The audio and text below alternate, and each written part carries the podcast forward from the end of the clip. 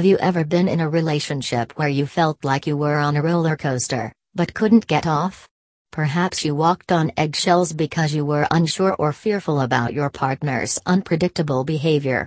Or maybe you got up this morning and wondered who the hell was the person lying next to you. If this is you, then there is a good chance that you may be in a relationship with a narcissistic individual.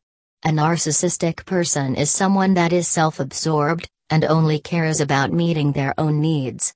Here are some tips on what to look for if you suspect that you are in a relationship with a narcissist.